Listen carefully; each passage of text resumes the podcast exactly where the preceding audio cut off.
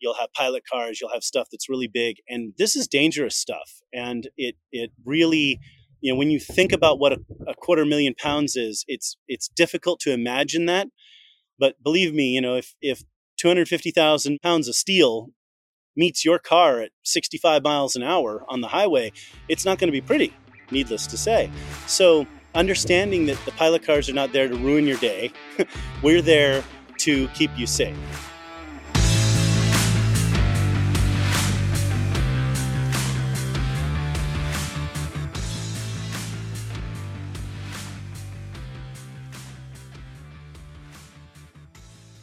And as promised, Tony, here's our guest. Uh, looks like we got a second cool cat on the uh, Trucking with Podcast uh, show today. A little competition for you, Tony. Uh, uh, Isaac Kight, the man in the sunglasses. Welcome, Isaac. What's the story behind the shades? Uh, it's great to be here. Um, you know, I've always liked the John Lennon sunglasses. Um, I grew up in Santa Cruz, California. It's kind of a hippie town, so it's a way for me to to stay with my origins, even though I live in the Midwest now. So, uh, you know, I'm just I'm just being cool. A little bit of Elton John, a little bit of John Lennon. It's all good. That'll work. Nothing wrong with that. Nothing wrong with that. Well, Tony, we're going to talk with Isaac today about a variety of topics, uh, most of them in the specialized transportation world, but we'll get into a little bit of trucking industry as as well. Isaac, uh, a man of many hats and shades, apparently as well. Uh, first and foremost, one of the nation's Tony's most respected, well-known pilot car, professional pilot car operators. Also, route surveying as well with those big, enormous loads. That'll be fun to talk about that in a little bit. Uh, he's on the board of directors for the National Pilot Car Association. Uh, so we'll talk that that that kind of good stuff, some truck navigation technology. But uh, uh I want to start with uh, this is two podcasts in a row, Tony, where we've been in the presence of professional podcasters. Uh, Isaac, tell us about your podcasting career.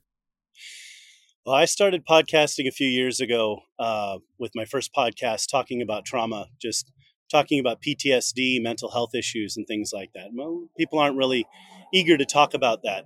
Uh, but kind of a, an interesting thing about me years ago, I used to live in Israel and I uh, actually worked in the Israeli government. So I know quite a bit about international relations and um, politics there. So my friends kept asking me about it. So finally, I, you know, instead of telling 10 people the same thing over and over again, I was just like, uh, I'm going to start a podcast just so that I don't have to tell everybody what what I know. So I started uh, Inside Israel News, which is available on Apple, Spotify, all those podcasts, and uh, there I do news, international relations, politics, uh, and uh, I know your your favorite is my uh, my third podcast, the Isaac Kight Show, where I talk about history, philosophy, and life skills. So love it. I do a lot of different things.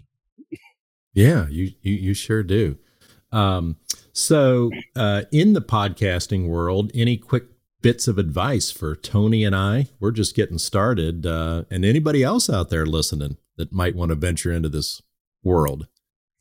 You know, it, it's easier than it sounds to create a podcast now. Um, early on, when I first started doing like videos, YouTube, and and stuff back in the the early teens, um, it was a challenge, and um, I mean, the technology's come so far. There are so many apps you can get now. Uh, it's really easy, and you can make yourself sound pretty professional on a low budget.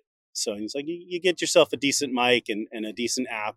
You don't have to spend a lot of money. But if you've got something to say about your industry, you know your your fashion ideas, uh, whatever it is that that floats your boat, uh, you can get out there and talk about it. And you never know, people may actually like what you have to say.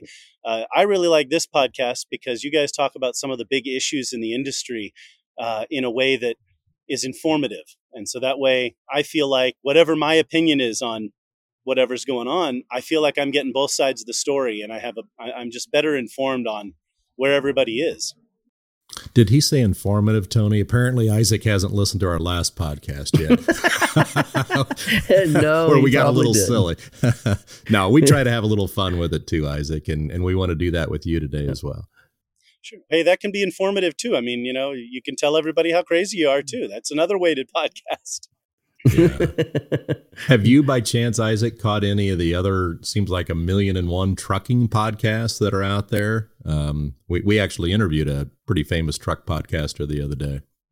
Yeah, I, I listen to some truck podcasters. Uh, I watch a lot of. Uh, I have a lot of YouTube channels and uh, TikTokers that I follow, um, who do a lot of stuff in the trucking industry, and you know, it's it's really interesting to listen to these guys, especially those who just talk about life on the road, because they talk about a lot of issues that we see trucks around us all the time, and we're we're familiar with them on the highway, and oh, it's in my way and whatever. But there's a lot of issues we don't think about. You know, a lot of the the things about the lifestyle that truckers lead that you know may not occur to us, and it's nice to be able to hear them, you know, talk about that stuff, and and you can kind of relate to them. Well, Tony, Steven, you wanted to chat question. with him a little bit yeah. Yeah. I, I, got a question to do for you, Isaac. First of all, sure. you got six kids. you, you, you don't look that old. So, I mean, don't you know what's causing that? oh yeah, and there's going to be a whole lot more of that. Um, yeah, we have. we, when my when my wife and I got together, um, and uh, you know, we, now tell Tony, tell Tony what you call your your lovely wife. Uh, I call her Lady Rachel. Uh, we we met, you know, we we got married in the synagogue, and uh, when we got ready to start a family, we were both raised as only children. My my sister and I weren't raised together. My wife is uh, Lady Rachel; she's an only child, and we thought, you know, if we're going to have kids, we're going to have a couple of them at least, you know, so that they can have mm-hmm. brothers and sisters and what have you. And the kids just kept coming, and you know, our our synagogue was uh, full of uh, little Egyptian ladies, um, you know Jews who were forced to leave Egypt years ago, and they just kept encouraging us. You know, you you know you can never have too big a family. Have more kids. So so we did, um, and I have I have five boys and a girl, and um, I'm glad I have at least one girl. but um, so how many more? How many more is coming? Uh, probably not too many more. I, I am actually getting up there, and um, you know, I, I, I could do one more. But at this, at a certain point, you start to realize, you know, there might be a day without diapers, and uh, that that's a blessing you know? Yeah it is it is. But that is so cool. So how in the world you know you're doing all this pilot car stuff um, how do you do that with six kids? Well for me the experience of being in the military when i was young helps a little bit because you you get into a lifestyle where you're kind of in one life when you're underway. You know i was in the submarine service yep. so you know when i'm when i'm out at sea i'm you know i'm working i'm busy i've got a lot of stuff to do. So it's a kind of i'm in that zone. And when i'm off duty you know when i'm home i can be in the home zone. And and it, mm-hmm. it really separates life out a little better there. And yeah i have some paperwork and some stuff i have to do when i'm home that relate to the business uh, you know calling and, and lead generation what have you. But it allows me to be more present in the home. So Lady Rachel manages everything, um, and obviously the kids get old enough to look after themselves a little bit. Uh, but she manages everything at home, and uh, I'm able to go out and work. And then when I get back home, I can kind of, I want to say, like unwind from the road, and then focus in on just being home, being present in the family, and and being able to help out. And you know, then the kids like that because when I first get home, of course, I you know take them to do something fun, and we, you know. Mm-hmm we get to we get to have a little bit more fun time. So, with all those kids that you've got, what what's the ages? Uh, my oldest is just turned 14, and uh, my youngest is two and a half. Wait, wait, wait, wait, wait, wait, wait. The oldest is 14. That's right. And there's six of them. I can do and quick math in my head, buddy. You, you, she was she was pregnant most of the time you guys have been together. I mean, yeah. Well, we well we been together 20 years. I mean, we we got together in college, and we we were together for a number of years before we got married, and then we were married a few years before we had kids. Uh, but hmm. yeah, my my oldest is 14, my youngest is two and a half, and people always say we have a big family, but you see, when I was in Israel, uh, I knew a rabbi, uh, a good friend of mine, Rav, Rav Yossi, and he had 14 children. And the, the oldest was in their 30s, and the youngest was like seven. And he used to joke that when the youngest one moved out, it would be time for uh, he and his wife to move in with the older kids to to take care of them in their old age. Uh, it's it, it is nice having kids around, you know, and and by the time mm-hmm. we're kind of old, I want to say headed into our our late 50s, 60s, what have you, we'll have grandkids, presumably. Uh, no, no hurry on that, but you know, we'll Wait have. a minute. You we'll have- said when you get old, that Stephen, he, he said when he gets around 50. So that makes you very old, right? I Oh, didn't- stop I didn't mean it that way. I I think we got the makings of a pretty cool reality show here, Isaac, if you're ever in that market. Think about it. The reality show would follow you half the time out on the road around these Uh-huh. big, enormous, oversized loads. That would be cool enough. But then it would follow you home where you got the uh, the big Duggar thing going with 65 kids in the house. That could be cool. It's only Could be. six, and and the older ones, like I said, the older ones take care of themselves. They can look after the younger Yeah. ones to a certain degree. I, I am looking forward to no more diapers. That that I won't miss. Potty training, having them all potty trained will be a really wonderful blessing. Well, once you, that happens, then your parents will need diapers and you'll have to be changing theirs. So it'll Well, go from one extreme to the other. So Yep. Well, it's a great family. I can tell you that, Tony uh, and uh, Isaac and Lady Rachel do a good good job raising them, um, raising them with good morals and all. So you probably won't want to let them listen to too many of Tony and I's podcasts if you want to keep them on the straight and straight and narrow on morals. But uh, well, let's jump out on the road. We've talked about the the lovely family. Um, tell the tell our listeners uh, what it's like out there moving half million million pound loads 20 feet high and wide what's that like That is interesting. I, I started out as a company pilot car driver, a company that had a number of pilots and did a lot of heavy haul. And we were moving cooling fans from Oklahoma to Calgary uh, up in Canada, sometimes to Edmonton, sometimes uh, to other places up there. And that was a that was a lot of interesting work. So I, I started out working with loads that were 16 to 18 wide, maybe 16 to 18 feet tall. oh Um, the small stuff Yeah. yeah, you know, reasonable stuff. So it was a good learning experience. Um, eventually, I went out on my own, and pretty soon I started doing a lot of these super loads. Um, you know, when you're half a million pounds, when you're a million pounds, when you're, uh, you know, 20 feet wide, 20, 25 feet wide, 25 feet tall. I mean, these get really interesting. And, you know, it's slow going. I mean, there are days when you're, you, you get 50 miles and you just go, "Whew, man, what a day, you know, and you think about it, it was only 50 miles, but it was a lot of work to get those 50 miles. So, um, and we'll have teams where, you know, you have the truck, you have a, a lead escort, usually me, a chase escort who's in the back. You got two police officers, one in front, one in back. You'll have a service truck with a, uh, you know, tillerman or steerman.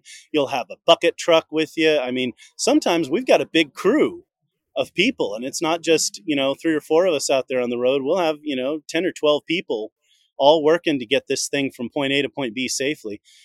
Um, most of what i do now is a, combination of wind and big industry. Um, everything from beer vats to uh, steel furnaces. Uh, steel industry is coming back in the us in a big way in, in illinois and ohio in other places. And so i've been doing surveys for a lot of, of steel stuff uh, especially those those furnaces uh, moving from barges or or moving from different parts of the country to the steel industry, you know, to their their plants. Um, at this point, all I do is route surveys. Uh, I've I've stopped escorting loads uh, directly, and now I go two weeks, a month ahead of time, and go out and determine uh, is the is the route safe. To get to that point professionally, you have to have escorted a very broad variety of loads. You have to understand what a 240 foot long wind blade is like. You have to understand what a 25 foot wide uh, rocket component is like. And you have to be able to do those uh, kind of in your head. You have to be able to imagine what this load's going to be doing as it goes around this turn and does it have enough room? And so a lot of times I'm out there, you know, measuring turns and uh, doing stuff like that to make sure that the loads can pass. Uh, so that that gets really interesting. So let me ask you, Isaac, do you look at yourself as if you're the guardian angel over that load? Because think about it. You guys are out there, eh, eh, you know, you, first of all, if you're pre driving these routes and you're looking, you screw something up, you could really screw up that rocket. okay. You could screw something up that took a lot of time to build, a lot of money to make. So in my mind, if I was an oversized overweight carrier and I'm, I'm a driver, I want more of you around me because you're going to help cover my butt because it's hard enough driving that truck and watching everything, but knowing what's coming, knowing what what you just left, knowing what's how the weather's going to be, is all those dynamics. To me, pilot car guys are really guardian angels for that driver, in my opinion. We are, and you know, you if you're doing the job right, you're taking a sense of of responsibility, and I I don't want to say like a, a grave, heavy weight, but there's certainly a responsibility you have for that load. You have to read that permit right and make sure that, uh, in, in, certainly in the route survey case, uh, for sure, making sure that everything is safe. Uh, and some things can be pretty sensitive, pretty important. Uh, I've done route surveys for satellites and top secret projects of various kinds. Won't say much more about that. I can say I did the route survey and escorted the um, SpaceX's uh, Dragon capsule, the first manned mission we sent up since the space shuttle wow. was decommissioned first manned mission from America. Uh, I brought that capsule to uh, to Florida to Cape Kennedy, and you know, you you it's not just. I mean, it, in a certain sense, it was just another oversized load. Okay, you know, it's yep. another job, but it was a really special one to me, and I took extra care with it. And when we got it there, I mean, the feeling of accomplishment. You know, thinking about not just my small role in a big part of history, but also how important that was. And in terms of safety, I mean, and that's the other thing. Every wind blade, every tower, uh, every furnace that gets to where it's going safely, so that we can generate power, so that we can make steel, and, and people can work, uh, but that the motoring public can go home safe at night. Right, that's very important too. So, yeah, we're we're out there, we're guiding that driver, we're taking responsibility for what we see, and uh, doing the best we can. You'll you'll hear in the news a lot when whenever we mess up, right? When there's an accident, when something falls over, when a bridge is hit. But thousands, I mean, literally thousands of loads move safely from point A to point B, wherever they're going across this country every year with pilot cars. And uh, we get we get most of the stuff there safely. It's those, it's those one or two loads every year that you hear about in the news that make us sound bad. But, you know, for the most part, we're doing our job right. Well, let's talk about safety. Um, in your role on the board of directors with the National Pilot Car Association, which um, I'm proudly a personal member of as well. Um, you guys, by the way, really got things going in the right direction with that association. Congratulations, Isaac, to you and Josh and Nadia and all your board members. Well done. But you guys are about to embark on, well, a couple of things. One's going to involve Pro Miles. We'll talk about that in a moment. But near and dear to your heart, Isaac, for years has been educating and that safety aspect for all the motorists on the roadways. And you guys are about to get into a massive PSA campaign. Yeah, we're we're trying to uh, we're trying to reach out to the general public and educate them about what we do, and that's complicated because that that can take a lot of money we're we're working with right now with state DOTs in a couple places, especially Maryland, uh, working on this idea of how do we engage with the public about pilot cars. Uh, and one uh, big idea that's come through has been the idea of maybe using um, the driver's ed book. I mean, basically, where, where people are learning to drive in the first place, it'd be a great place mm-hmm. to interact I think there's not enough in the driver's ed book about trucks in general. Uh, mm-hmm. people should, you know, young youngsters who are learning to drive really need to understand how dangerous trucks are, normal legal truckloads, let alone oversized loads that can be very heavy, wide, tall, and what have you. And uh, also, you know, delivery trucks. You know, your FedEx and, and, UPS drivers who do a great job delivering so many things in our country. Uh, sometimes they don't drive like the rest of us do either. They, will stop suddenly or uh, park in the center median to deliver a package or what have you. Uh, but oversized loads as well, because you'll have pilot cars, you'll have stuff that's really big, and they just need to understand at that point where they're learning to drive that this is dangerous stuff. And it, it really, you know, when you think about what a, a quarter million pounds is, it's, it's difficult to imagine that. But believe me, you know, if, if 250,000 uh, pounds of steel meets your car at 65 miles an hour on the highway, it's not going to be pretty, needless to say. Mm-hmm. So, understanding that the pilot cars are not there to ruin your day, we're there to keep you safe. And I, I, think one of the one of the most interesting stories I have from that. I, it was uh, out in uh, Ohio once uh, with a load, and I was in the chase position early in my career, and the lead escort uh, saw a law enforcement vehicle on the side of the road, and so we needed to get over quick. And that meant that I had to cut off this minivan that was trying to pass me, and they had to tap their brakes. And uh, I could kind of see them in the back there, you know, yelling and up, up a storm.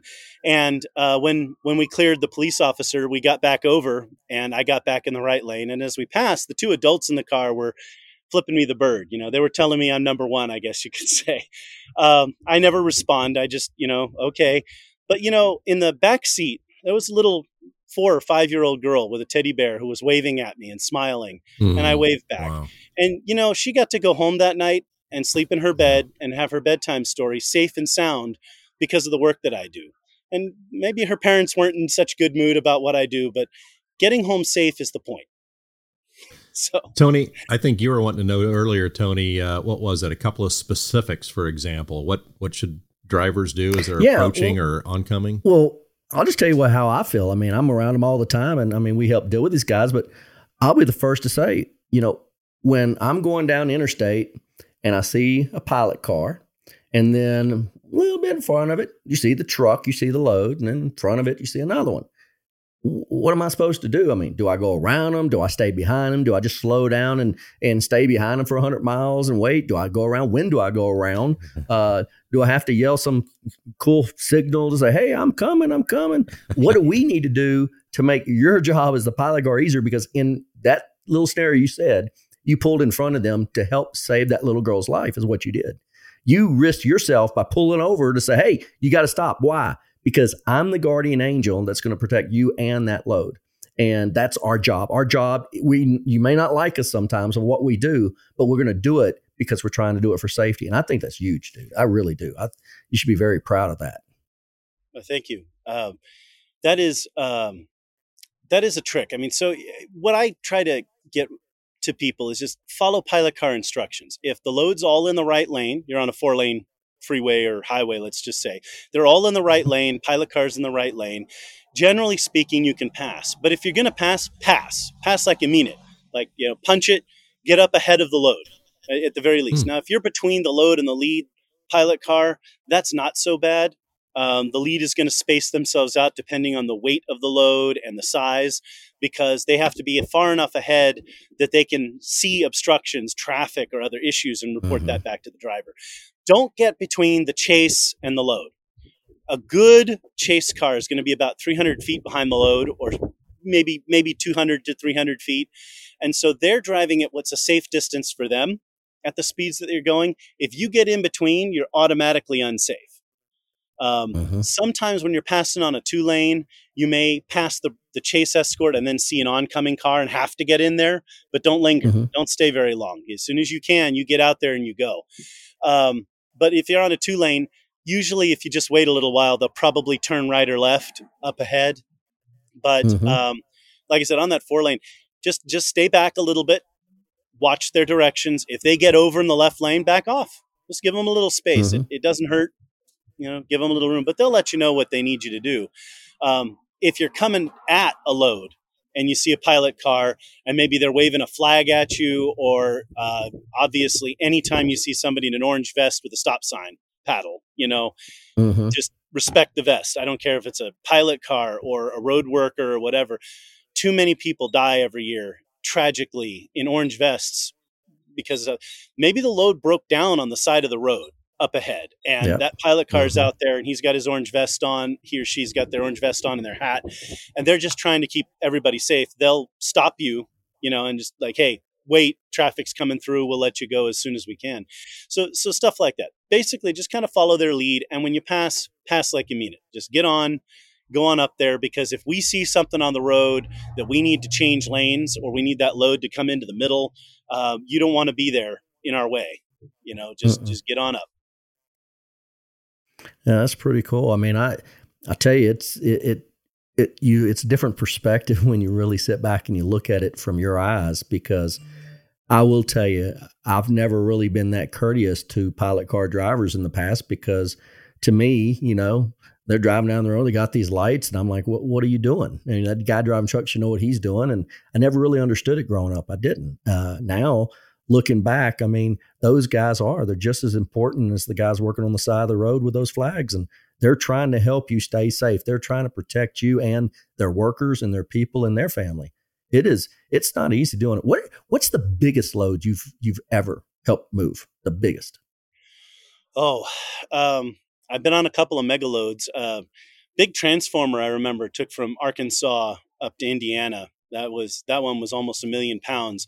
The the transformer itself was something like four 400 450,000, but in order to have a trailer big enough to move it, two trucks, one in front, one in back, and um, it was it was heavy. It was a big load that was one where you know if we got 100 miles in a day we would we'd celebrate it was time it was miller time you know what i mean like it's yeah it was time to party because if you you know if we made 50 miles in a day and, and still we'd be like oh my god what a day you know um yep. so those those are big and you know you don't think about it but a lot of the bridges and infrastructure that we have are not designed for those kinds of loads um, so we'll have to you know we have to stop traffic because that load is the only thing that can be on the bridge right mm-hmm. especially if you're going over a river like that that's a lot of weight and so we're you know we're going to let that thing creep across the bridge at five miles an hour and no one's going to be on the bridge with it not me not other cars you know and we had yep. law enforcement to help with that one too but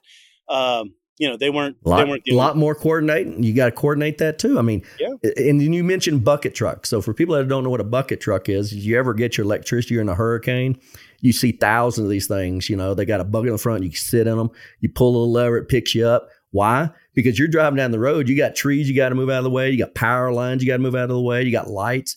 These bucket truck guys will go with you guys and they'll pull up and they'll help get things ready, and then the load can go through.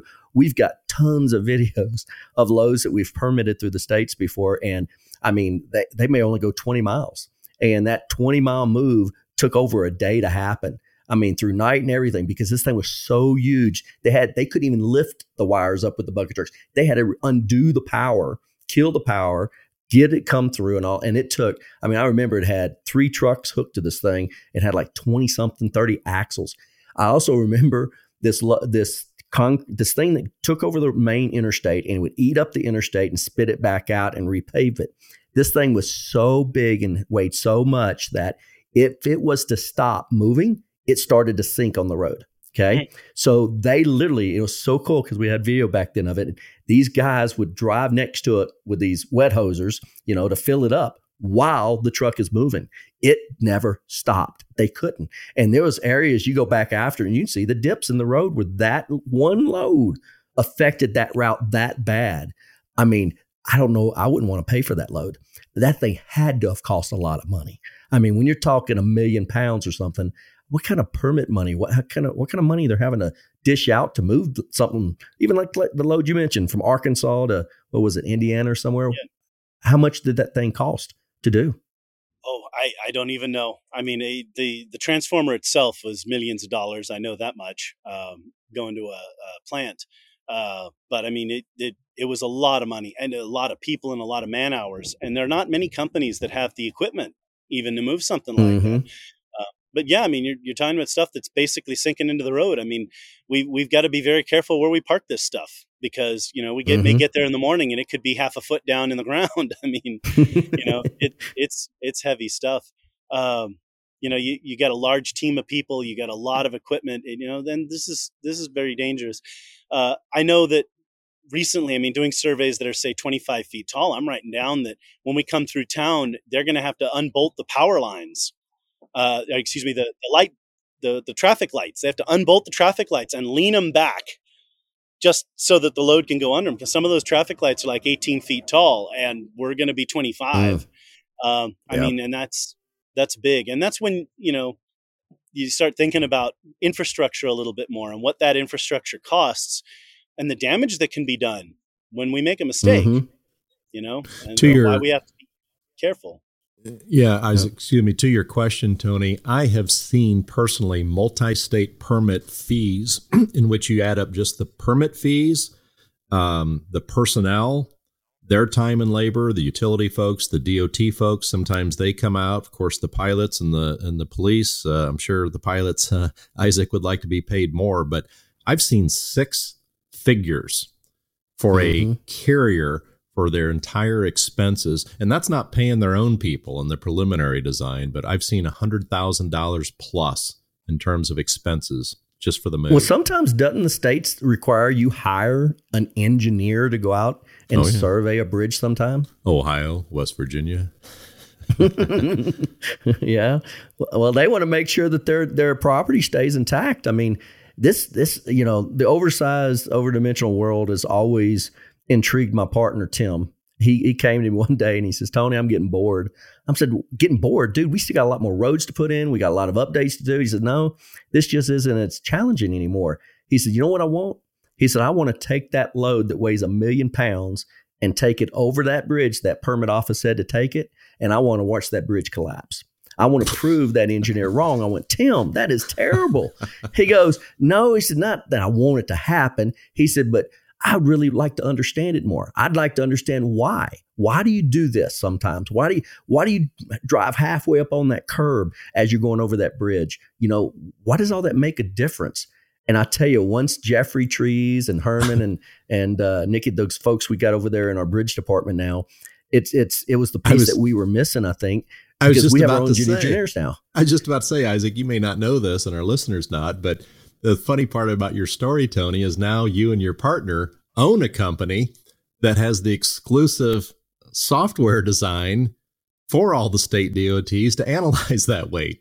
How yep, funny how things come around. Yeah. Yep. It's the AASHTO bridge uh, rating and bridge design software. And thing is, is these engineers, I mean, we got lucky when we got them because uh, they were going to be losing the contract at the company that we're currently with. And so they knew that we were doing all this except for the bridge analysis. And uh, that was the one thing my partner Tim says, you know, we just can't do that part time. We, we got to have special guys that really understand this. And trust me, you meet some of these engineers that work for us, they are some very unique individuals but some of the smartest people you've ever met in your life. And you know what? I'm glad every day of my life that these guys and gals are helping protect these bridges. Because if not, we would have so many more bridge collapse. Because I'll tell you, the last time we got access when it was on a tape reel from the bridge inventory from the government many years ago, the deficiencies of a lot of those bridges are bad. If people really understood how how all these bridges that we've been driving over, like right here in Colorado, where I live by Glenwood Springs. Uh, you go downtown, you got Highway 6, you know, and then you got interstate. When you go over that interstate, you know, on these overpasses, they had 1970 embedded on the concrete. This thing looks pretty bad. Now, I was born in 1970. I've had to be up, I had to be fixed a few times, okay? This thing needs a lot of repair. And what gets me is you look at all these bridges and they all do. And we need to understand that our industry and our world, our country, we need better infrastructure.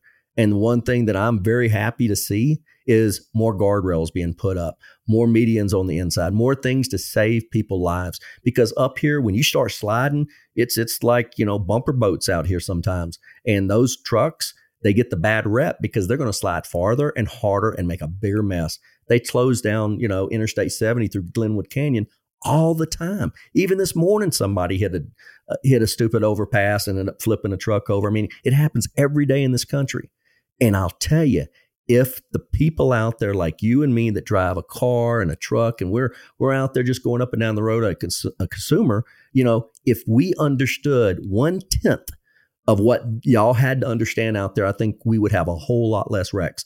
I believe, to your point, that part of you learning to drive is we're going to put you inside of an 18 wheeler. We're going to let you ride in this 18 wheeler and we're going to drive really fast. We hit our brakes and I'm going to show you what this is going to do.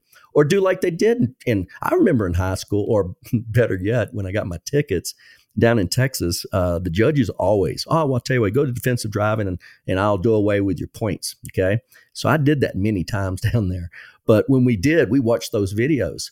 And I tell you, I do remember a couple of videos that he showed us that was so gruesome because, you know, there was real video of the accident and the truck and what happened. And, you know, looking back, I do remember them talking about trucks, talking about why you respect the truck and how the truck doesn't have the amount of room to stop. I mean, just all these things. But I guarantee you, 99% of the consumers out there don't understand any of this. None. Because most of the truckers that drive normal loads, you know, a normal 80,000 gross weight load with a box truck or whatever van, you know, going down the road, these guys don't really understand the pilot world. They don't understand how to do the big trucks. That's why those are the same guys you watch on TV that are going down here in Colorado hitting I 70. They go out there where there's no trees and no mountain areas. And then all of a sudden, a good wind comes and knocks them over. You know, I guarantee you they wouldn't have been driving through that wind if they knew half as much as most of these oversized carriers or these pilot cars knew because they wouldn't have went to begin with. Those are the things that we need to teach everybody else. It's kind of like having kids. I said it before. I believe that this world need to make you get a license before you have a child. I really do, uh, and I think we need to go through a process of making sure those guys are the right guys. So, with you being a pilot car guy, could I today just take my F three fifty truck I got out there? It looks really cool. I can put some lights on the top, and I want to be a pilot car guy. I can't wait How to hear the answer to this. How hard is it for me to become one? What's the regulations about? Uh, how much money can I make? You know, this is, is going to be a really yes and no do? answer, Tony. This is going to be a yes and no answer. What is it? let me let me wax philosophical for you a moment. Uh, there's a there's a right. wonderful Chinese philosophy called Wu Wei, the action of inaction. It's it's very literally don't do it.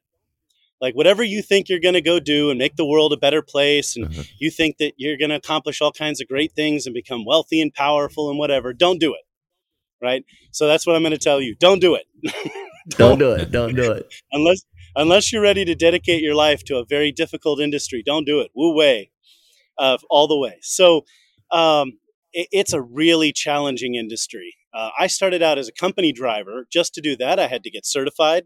There's a certification mm-hmm. class you have to take. I think we're at nine or ten states now that require certification. Um, New York doesn't uh, accept anyone else's certification. So you, if you're going to drive up that way, you're going to have to get at least two certifications. So uh, you know, Washington State is taught pretty much everywhere across the country. So that's the one that I use. So that's that's the first thing. You're going to have to dish out 300 350 dollars to get a certification before you can even hit the road because you are going to end up going through those states that require certification including my home state here in kansas um, next thing you need to do is buy you know six or seven thousand dollars worth of equipment. Uh, you know you need signs lights. They can't just be any lights. You can't just take a, a couple of a little yellow you know amber strobes and put them on. You'll need a, a 36 to 48 inch light bar in some mm-hmm. states re- that that require that. You need uh, nine flares. You need i mean there's you know you have to have a, a fire extinguisher half pound fire extinguisher 36 inch cones and a driver's uh, for florida you have to have a uh, a defensive driving class that you can show you've taken within the last four years, uh, because that's what's required for them under their contractor law. If you're going to be a any kind of road worker mm-hmm. or do any kind of flagging in, in Florida, you have to have a defensive driving course within the last four years. So those those are all things you have to do. Okay, so now you've got your truck set up. You've doled out all the money for your equipment. You've got your certifications. You're, you've got your uh, defensive driving course. Now we get to talk about insurance, that's the one that I really think we should talk about up front sometimes. Uh, mm-hmm. It's it's terrible. First, you have to get commercial insurance, just like if you're going to deliver pizza or do Uber or uh, uh, what what's the new uh, you know Uber Eats and that kind DoorDash. of stuff. you, you know, you DoorDash. I mean, you can't just have personal insurance because they don't cover those kinds of accidents that come in those kinds of activities. If you're delivering pizza, you are engaged in a commercial activity. So you have to have commercial insurance, which I can tell you hmm. is not cheap. Uh, and different carriers have, uh, different insurance carriers have different rates for that. But depending on your tra- driving history, how long you've been insured commercially, name, nature of your vehicle, whether you need collision, liability, and all that, you can easily be paying six or seven thousand dollars a year for reasonable commercial insurance. And that goes up from there. There are people I know who have thousands, tens of thousands of dollars in insurance costs. And then we need to talk about gen- general liability and professional. If you are uh, engaged in pilot car activity and somebody hits the load, let's just say I'm in, in the lead and I don't call back a four. in our in our language, cars are are four wheelers, right? So you're mm-hmm. you're as as the as the meme says with the the cat and the, the man, you know, yelling at the lady yelling at each other, you know, it's a four wheeler, right? Anyway, mm-hmm. uh, we I, if I don't call that four wheeler back and he hits the load, it could very well be my fault that the accident happened. However, mm. my vehicle was not involved in the accident. And my commercial insurance company, Progressive or uh, National mm-hmm. Indemnity or whoever those that company is, they're not going to pay for an accident that did not involve my vehicle. So there's a special insurance for that, a professional insurance, and you have to get general liability, which doesn't do anything for our industry, in order to get that professional. So a million dollar professional policy to cover me in case I make a mistake out there and there's an accident where my vehicle isn't even involved.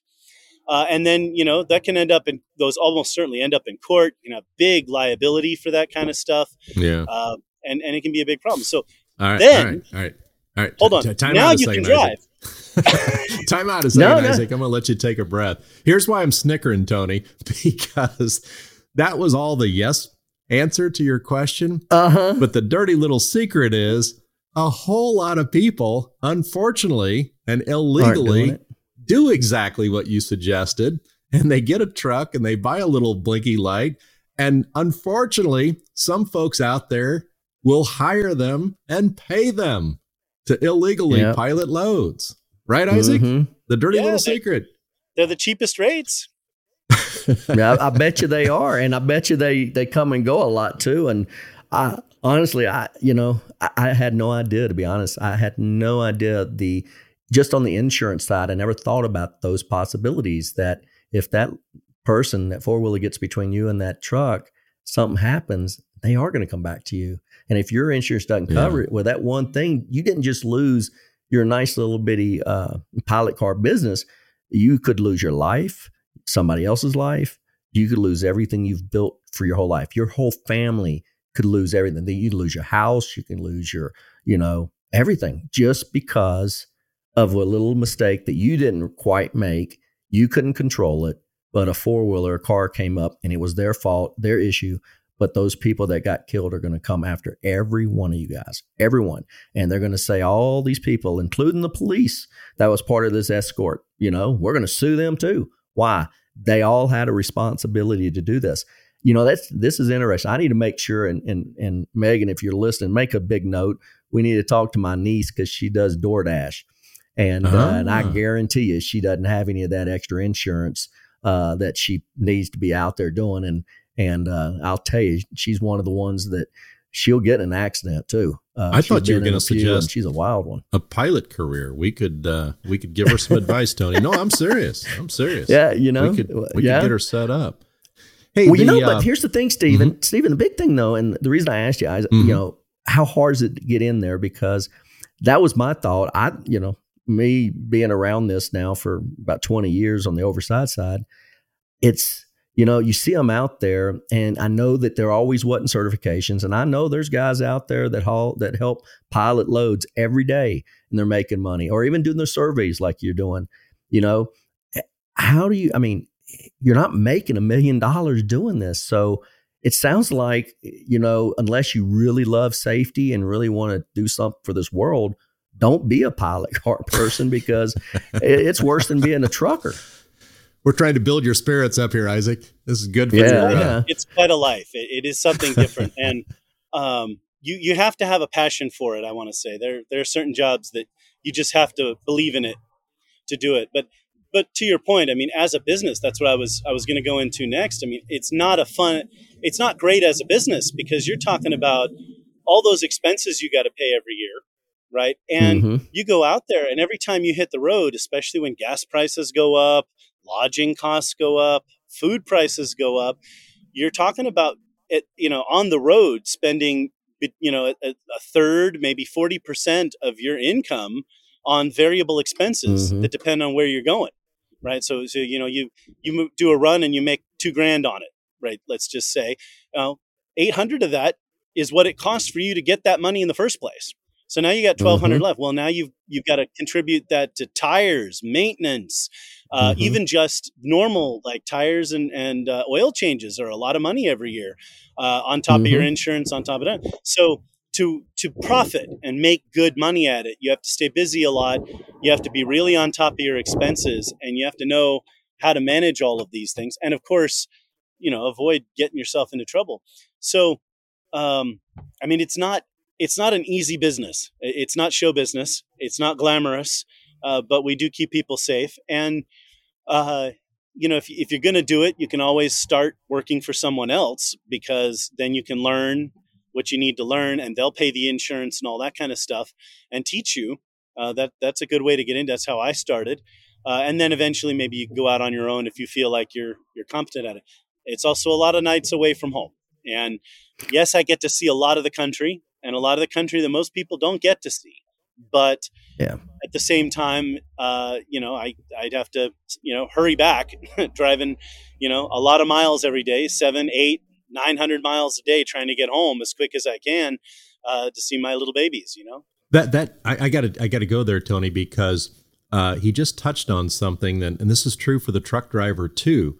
Um, the downside is they're on the road a lot, but the good side is they do get to see the country. And I'll give you a great example, Tony. Uh, Isaac here, my good buddy, was out piloting out our way uh, a couple of months ago, and he pulled into the uh, uh the the Stephen and Denise bed and breakfast. We gave him a hell of a rate, by the way. And uh, he took me right. the next day. He took me the mm-hmm. next day, and he was my tour guide. I told you he was a history buff, and we went and saw some really cool Civil War uh, battlefields that I never would have done previously. Mm-hmm. So there is something to that, Isaac. The truck driver and the pilot car driver, you do get to see some cool stuff. I've had some runs where you know when I'm done and I'm coming home, you know, I'll take some of the back roads. You know, um, finished. Uh, I, I, you know, if I if I finish up in Montana, maybe I'll take some of the country roads back down to Wyoming and see some beautiful country. Uh, you know, there's a lot of beautiful country out there. The um, the River Valley, the Ohio River Valley. I really love mm-hmm. driving along the Ohio River and seeing uh, all the nice little towns along there. I mean, there there are a lot of great places. I spend a lot of time in West Texas, so you know, you small small little towns and out in the Permian Basin. But you know, you can learn a lot of that stuff. I'll, I'll drive up onto the Llano Estacado and think about what it was like in the days of Quanah Parker and the Comanche uh, antelope band running around there, the army mm-hmm. trying to chase them, and then them giving the army a big headache. You know, those were those were some interesting. There, there was interesting times, and of course, the Civil War battlefields. Uh, that was that was a good yeah. time. We'll have to do that again. It was. Well, you know yeah. something there uh, that you stop and think about is all the stuff that really happens around us we don't hear. One of the things I heard yesterday, I was sitting there talking to my son Chase, and he says he was reading this article, and he says, "Dad, do you know what happened in Texas?" I said, "What?" He said, "This milk factory or whatever caught on fire. Eighteen thousand yes. head of cattle. Yes. Eighteen thousand. Tragic. Now that was the hell of a barbecue. Think about it. you know, all they had to do was go out there with their pitchforks and everything else, pick them suckers up, finish gutting them, clean them. They're already cooked. We could have sold them suckers, gave them off to all the hungry people. But seriously, when I've driven through Texas so many times, going from Colorado to our office in Texas, and you go through the panhandle them, there's uh, the Tex Arc uh, town, Tex Arc or something like that. It's right on Texas Arkansas line, and you know there's some areas there, and so and it's man when you travel across there, the smell you know you're somewhere when you can smell the urine and the poop from them cattle and the entire town smells like this. We stayed at this hotel. We couldn't even sleep at night because it stunk so bad. And people lived there. But I couldn't imagine. And it, and it probably is one of those areas because, man, they had tens of thousands of cattle, but 18,000 so, head of cattle. So, PETA, you know, fire. Uh, PETA, PETA, if you're listening, that's Tony Stronchak. Tony Strongcheck, PETA. Send your letters I was him. just trying to get something good out of something right. bad. Think about it. You know, it takes a lot to cook them things. And if they're good and cooked, I'm guaranteed that inside's still good. Go ahead. We, have a good burger. Of, we do a lot of work out of uh, Garden City, Kansas, and it's a very special town because there are feedlots to the northwest, the northeast, the southwest, and the southeast. And so it doesn't matter which direction the wind is blowing at any given time. You can smell it yeah. all year round right there. Ah, so. Garden City, Kansas, Tony. That's the town that loves the wind industry. They love their wind blades. No, I'm just I'm being sarcastic. I'm being sarcastic. I bet. Yeah, don't uh, uh, to, to, any pilots or, or oversized truckers listening. Uh, don't mess around out there. I'm in Kansas. The don't the don't have a breakdown. they um yeah they don't, Don't have a they don't have a sense yeah. of humor about it. So uh, mind your p's and q's around uh, the, those uh, around the the Garden City area. Hey guys, I want to So close you're in out Kansas, you say? Yes, sir. Garden City. All right, here's what I need you to do for me. Okay. I, they just two weeks ago passed a law that specific type of crawfish, crawdads, you know, down there in Louisiana, we all like to boil. We always have them shipped here to Colorado every year, a couple of times. I go to order them for my son's birthday. We're all excited. And I had the jumbo ones. They're now invasive species to the state of Colorado. Okay. And uh, you know, I kind of blame my daughter for that because we we've had them a few times, and she's a vegan, so she tried to let them go loose and go free. Well, she put them in the state park pond, and maybe she shouldn't have done that because I think she pissed somebody off. But the thing is, is I need somebody in Kansas because it's not illegal in Kansas, so I need them sent to Kansas, picked up at the airport, and then driven probably illegally uh, to my house here in Colorado. So if you know anybody doing that with a pilot car business, I could probably show you to make some extra money as a pilot car guy to haul some crawfish some of that time. I'll, I'll open a new division, Einstein smuggling. There you go. There you go. yeah, that that is you trick. I mean, uh, growing up in California, I mean, there were so many species that were invasive because there were Mhm. such problems. So I, I definitely understand the caution that people want to take with that stuff. Um, but at the same Mhm. time, I mean, yeah, you're you're planning to eat them. they're not going. You know, ideally, they're not going free. So um, maybe no. you just need to schlep on down here to Kansas and uh, you know and and eat here. You know. Yeah, we might just we might want to do that because my kids are telling me I'm stupid. I want to drive six hours to go pick up some crawfish and bring it back. I'm going I always go an hour anyway, and that's a lot better than driving all the way back down to New Orleans. You know where where you can get the good stuff. But let me ask you, Maybe the bandits thing. around. Maybe the bandits Could around. be. Call him. Maybe he's he's getting old though, man. They're all Yeah. getting old. Um, I love this car. I would love his car. I, I wish I had a Trans Am just like his. You know, You know that was not all that great a car. Um, when it comes to sports cars, it was not. It looked cool. Neither was neither was the IROC Z, and I'll Yeah. tell you the Yeah. the entire underneath of that IROC Z doesn't do well over these railroad tracks. Mostly when you're going really really fast. That guy I was with, his parents had all kinds of money, and I remember he turned 16, and they bought him a brand new IROC Z, and he was driving to work. I looking back, I guarantee his insurance agent had no idea his daddy's letting him drive that car. And then I know another buddy that sold a company that did. Uh, he was an ELD Mobilecom. They sold this sucker, and his kids uh, were driving Lamborghinis, Porsches, and all this to high school. Okay, to high school. I don't drive those kind of cars. I, you know, don't let your kids be driving that kind of stuff to school. But I will say this: when I was in high school, I had a. It was called a Bertone, and Bertone was made by the same companies that did Ferraris and all that kind of neat stuff. And and I remember being a kid, and my mom had one of these little cars, a little two seater with a top popped off. And uh, so I had it, and, and I was the talk of the high school because one, I had long hair, I had a mullet. Most other people didn't have mullets, but I uh, I would drive in with That this thing and park hairdo. right next, huh? That it's a nice hairdo. hairdo. you said? It is. He, and he had hey, an if achy. look, he had an it's achy, still breaky here. heart too. Yeah, I did. Yeah. I did. I- hey, I, I, I, that's one of the first concerts I went and saw was him at the Longhorn Truck Stop You rocked right it. there you in Louisiana, it, in. Minton. You Mhm. rocked it. I wish I could rock. I wish I could sing. You know, if I could sing, it would be a lot easier to make money than doing all this trucking stuff. I mean, I, you know, and I've tried. I mean, I was even trying to sing in the shower this morning. My wife told me to shut up, that she couldn't listen to her TikTok. Well, so, Speaking of shutting up, I ain't going to ask you to shut up because you're my boss. But Megan, Megan told me we got to wrap this up soon. I got one more issue, but but uh, before your ADD kicked in, you had another question you wanted to ask him. You go first, and then I'll get to truck navigation. well, my You probably forgot already, didn't you? ADD said, I don't even know what the hell you're talking about. So, All right. you might as well go. I'll- I'll, I'll I'll jump think in. of it again. I'll jump in first. We wanted to talk, Isaac, with you uh, uh, because you're an expert in it uh, truck navigation, routing, permit routing, and, and all of that good stuff. Tell us about your experiences. A lot of technology out there, obviously, uh, and you won't hurt our feelings uh, if you if you name some names. But uh, most specifically, and this is what I really want to plug, Isaac, the National Pilot Car Association and ProMiles are going to do a series of little webinar podcasts later this year, trying to help the industry better understand some of the permit routing uh, terminology. as Tony and I have talked many times, we're the United States, but not so much sometimes when it comes to permitting. Every state, for example, mm-hmm. uh, types their permit routing a little bit differently. And all kidding aside, especially for newbies and not so newbies, Isaac, it can cause some confusion sometimes. So give us your perspective on truck navigation routing in general. It, it can. And, and I'll start off by just saying that just because people work around this industry doesn't mean that they know everything about it. I mean, you know, working in a permit office, it's a very different world sitting inside that office than it is out on the road. It's a different world being a truck driver in the oversized load versus the pilot uh, versus the bucket truck. I mean, we're all we're all seeing different things, and so it's very valuable to have these kinds of conversations where we all kind of get on the same page right? From the from the company owner and the executives down and dispatchers down to the drivers and the pilots. We all need to understand and the, and the, the state people and the law enforcement we all really need to understand what we're doing and what uh, each uh, what each other's roles are in the in the business.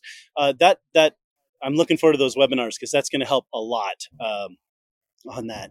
Uh, you know your your your permits are usually given in most states turn by turn you know you'll it'll say you know two miles turn right on highway such and such then two more miles turn left on the and uh, that's very helpful. Some states will just give you a list of highways and you know figure it out you know, it's like you know, I ten to I forty nine mm-hmm. to to I. Those are non pro mile okay. states, by the way. Yes, just just say yes. yes. Just say yes. Now, the, the ProMiles permits that we get um, are always detailed. They always have a lot of the. Often they'll have the exit numbers and the the in Texas. I love it because we get the exit numbers. We get the um, the frontage road turn you know turn left here turn right there.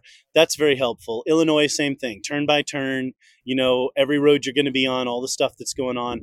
Uh, the most helpful thing and, and something i know ProMiles is working on having the ability you know like a qr code on that permit where you can just scan mm. it and it'll give you the turn by turn directions because what i mean the number one thing you don't want to do if you're the lead pilot car and obviously the truck driver as well. And this is this is why we say all eyes on the permit. Everyone needs to read the permit. Uh, you, what you don't want to do is make a wrong turn go the wrong mm-hmm. direction let's just say or get off route somehow. We were supposed to turn right a mile ago. Uh-oh now mm-hmm. we're lost you know now we got to stop figure out how to turn around. We don't want any of that. And there are some really big juicy tickets you can get uh, in in certain states uh, they can be really pricey uh, if you are off route. So don't don't do it. Again, back to Wu Wei. Don't do it. Don't get off route. mm-hmm. So uh, the help having that turn by turn would help. And um, you know, as a pilot, for example, we also learn, you know, about five miles before your turn, you call it out. You know, we're about five miles from our right turn on Highway 45, because if we're going to have any arguments about which direction we're supposed to go, that's the time to do it. Five miles before the turn right? Maybe the mm-hmm. back door says, "Hey, wait, aren't we turning left on 45?" And the driver looks at his permit. I look at my permit. We, okay, we're turning right. You know, let's all be on the same page what we're doing.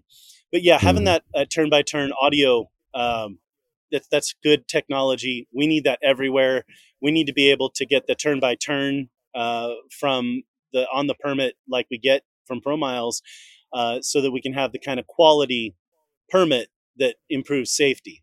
Because if and you, you want to know the, the real too confusing, I mean, you know what? The real cool thing about that, real cool thing about that, Isaac, Tony and his partner Tim giving that to states, starting with Illinois and then I think Montana and Idaho, literally free of charge. I mean, no hidden value, no nothing. Uh, it's just the way Tony and Tim rock. It's it's uh, our gift back to industry in the interest of safety. Uh, so, well, I, you know what it is. We got sick and tired of these guys not reading the permits, yeah, and not really understanding them. And we thought, you know, why not build a route guidance system, not a navigation system? It's not what it is. It's there to guide you.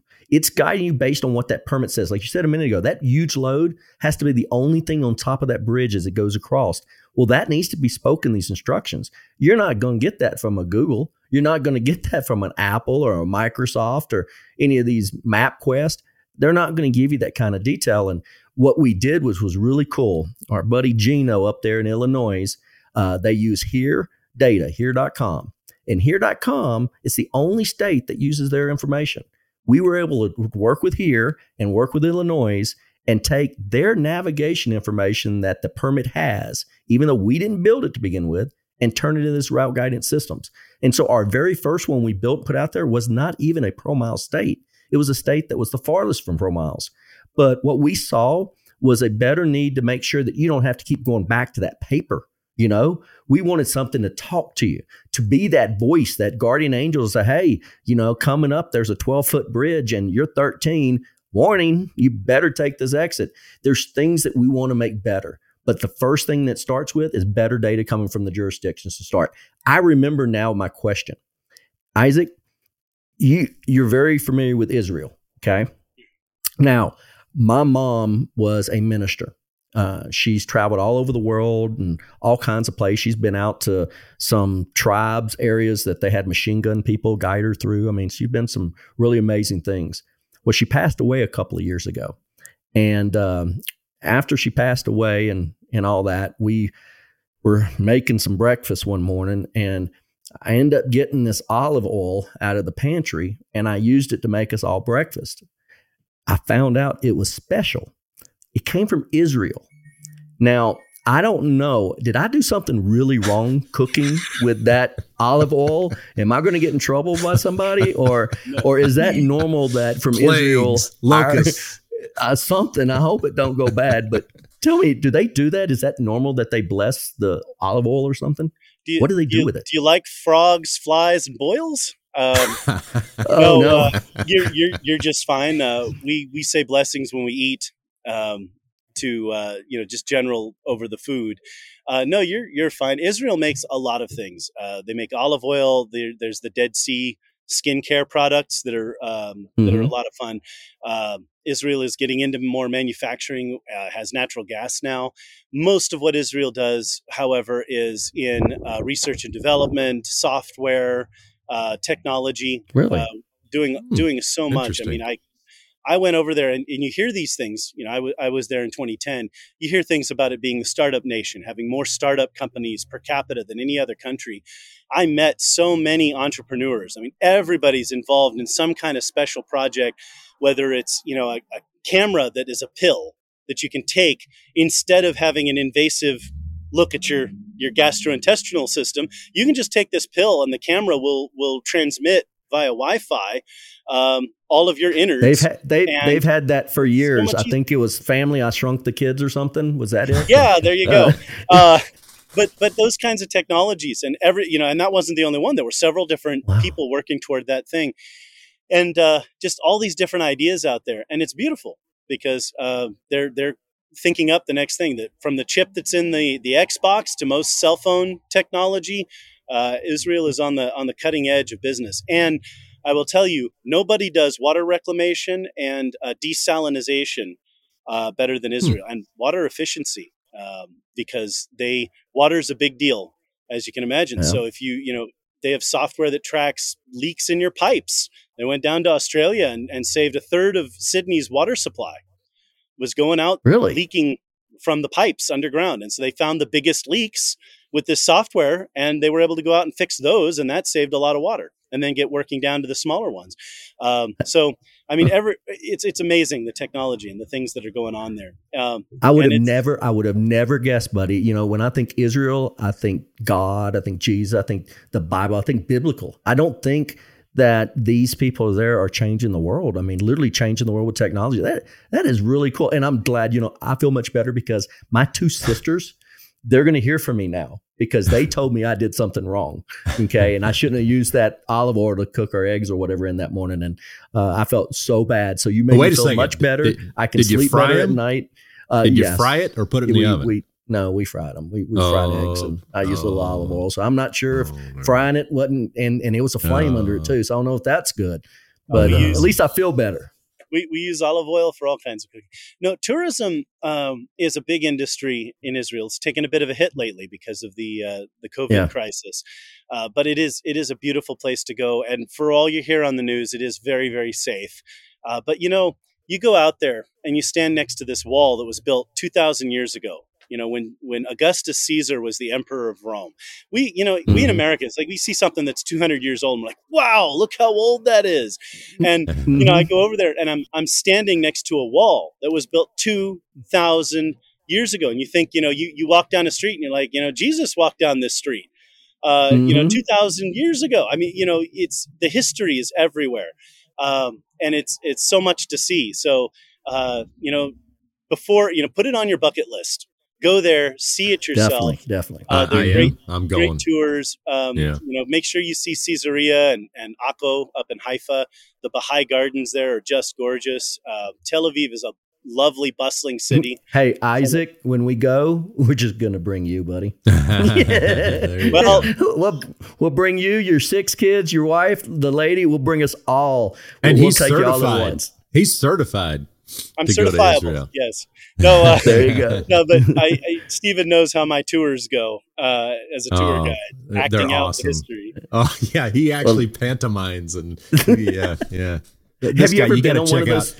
You got to check Have you ever done his, one of uh, those Civil War history things? You know that they get together every year and they did. play all those. He was a reenactor. Yep. I was reenactor as a teenager. I went to all the battlefields. I got to hang out with some of the great historians um, before we lost them uh, and uh, get to meet those guys and listen to them. Um, the great historians of the of the 80s and 90s. Anyway, we got new historians now, but um, yep.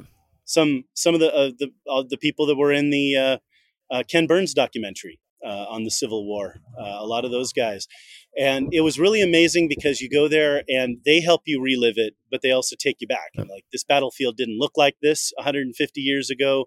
Here's where this army was, and I like that kind of thing because it, puts you there.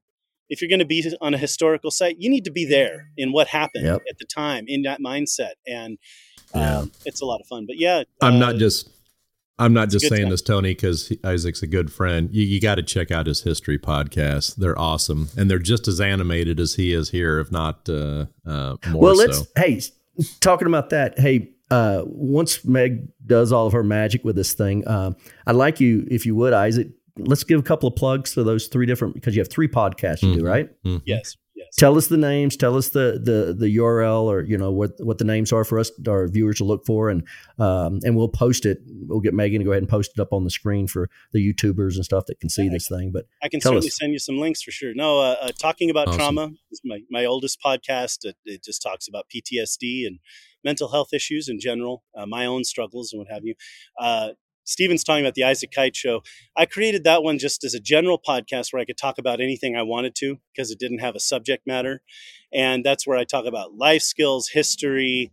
Um, I had a great time, and, and I know Steven likes my talking about uh, the American Revolution and, and, the history of our country, mm-hmm.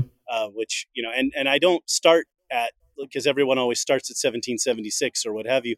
I start way back in Rome and talk about how we got here from there. Um, mm-hmm. So you can really understand the ideological underpinnings of, of, what happened. And so that's that's that show. And then Inside Israel News uh, is a news commentary show. I keep you up to date on what's going on around the world and especially in the Middle East and Israel. Um, give you an inside perspective on on what what's happening from someone who really knows how things work over there, understands the culture, mm-hmm. uh, and I try to be.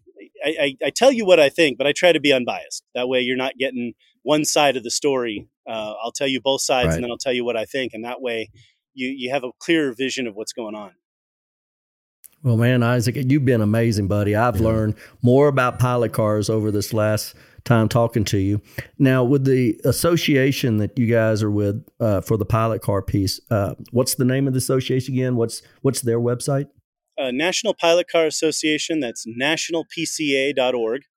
Uh, and the okay. or, or you can just google us national pilot car association uh, we formed it a few years back to provide advocacy for the industry uh, professional mm-hmm. advocacy and now years later i mean we're able to go to the scnra we're able to go to some of the AASHTO WASHTO uh, SASHTO meetings and meet with state officials we're able to connect to take some of us are able to take the time to connect with the industry and make sure that our members have access are represented and have access to the information of what's going on. And uh, more importantly that we're, we're in the mix of things because just like i talked about here on the podcast so many people don't know.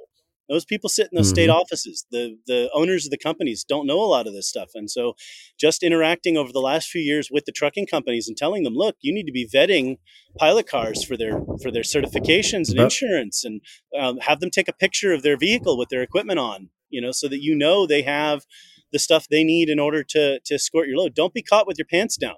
you don't want that lawsuit to come in and it's like, oh, uh, I don't have the right insurance, and you know, I yep. mean, it's all going to come back to the carrier in that case.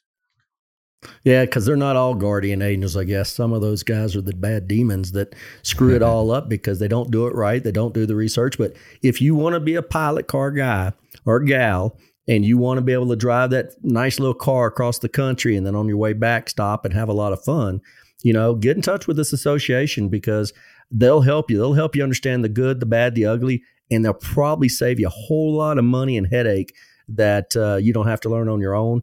Because I will tell you, you know, people talk about bankers. You know, you got good bankers, you got bad bankers. You got good attorneys, you got bad attorneys. You got good brokers, bad brokers. Well, guess what? You got some really damn good pilot car guys out there like you, Isaac, that really give a shit. And then you've got a lot of them out there that don't. And I'll tell you, me and my family, I'd rather be behind that guy that's going to pull out in front of me to help protect me Amen. and slow me down from having an accident versus that guy that's going to go, oh, let that idiot go by. Let them do whatever they're going to do. It's going to be their fault. No, it's your responsibility. You're our angel. Be an angel. Don't be a devil. So well, I appreciate you, Mr. Isaac. We'll we'll most, close most out of our here. Moves are safe. So. Amen. It. I'm going to plug a Facebook site, believe it or not, and that actually two of them the NPCA has a Facebook site and a monthly call too, by the way, which uh, I enjoy when I can make it. Uh, but there's a new pilot car site out now, Tony, and I can't believe I'm plugging a pilot car Facebook site because some of them are real doozies, if you know what I mean. But a great site for pilot industry and carrier industry, high, wide, mm-hmm. heavy, because they've worked real hard to eliminate a lot of the BS and the drama you see on Facebook. When people start acting like idiots, they'll shut them down, and it's just very professional. And uh, I think it's, it's it's really cool.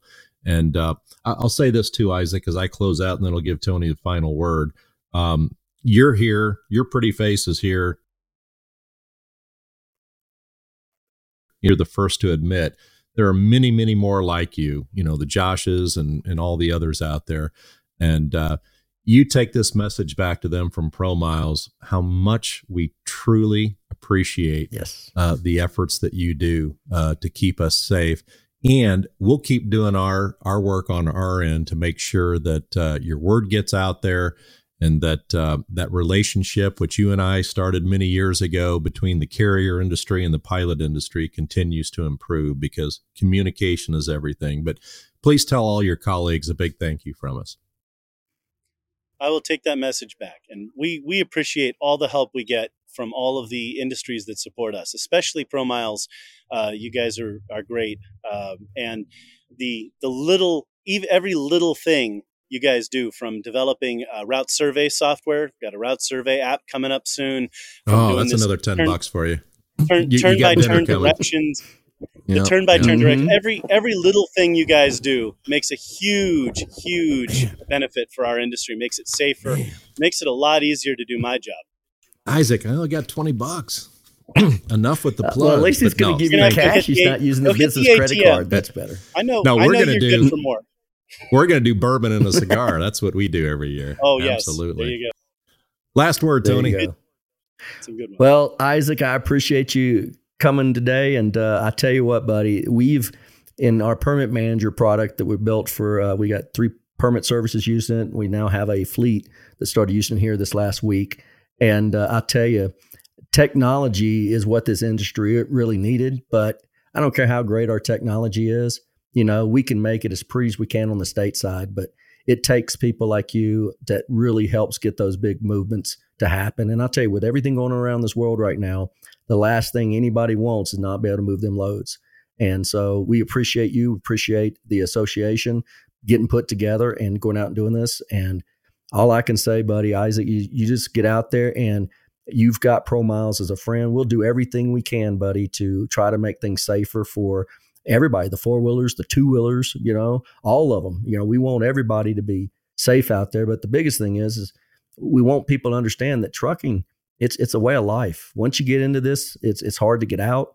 But once you get in, you will meet some of the most amazing people.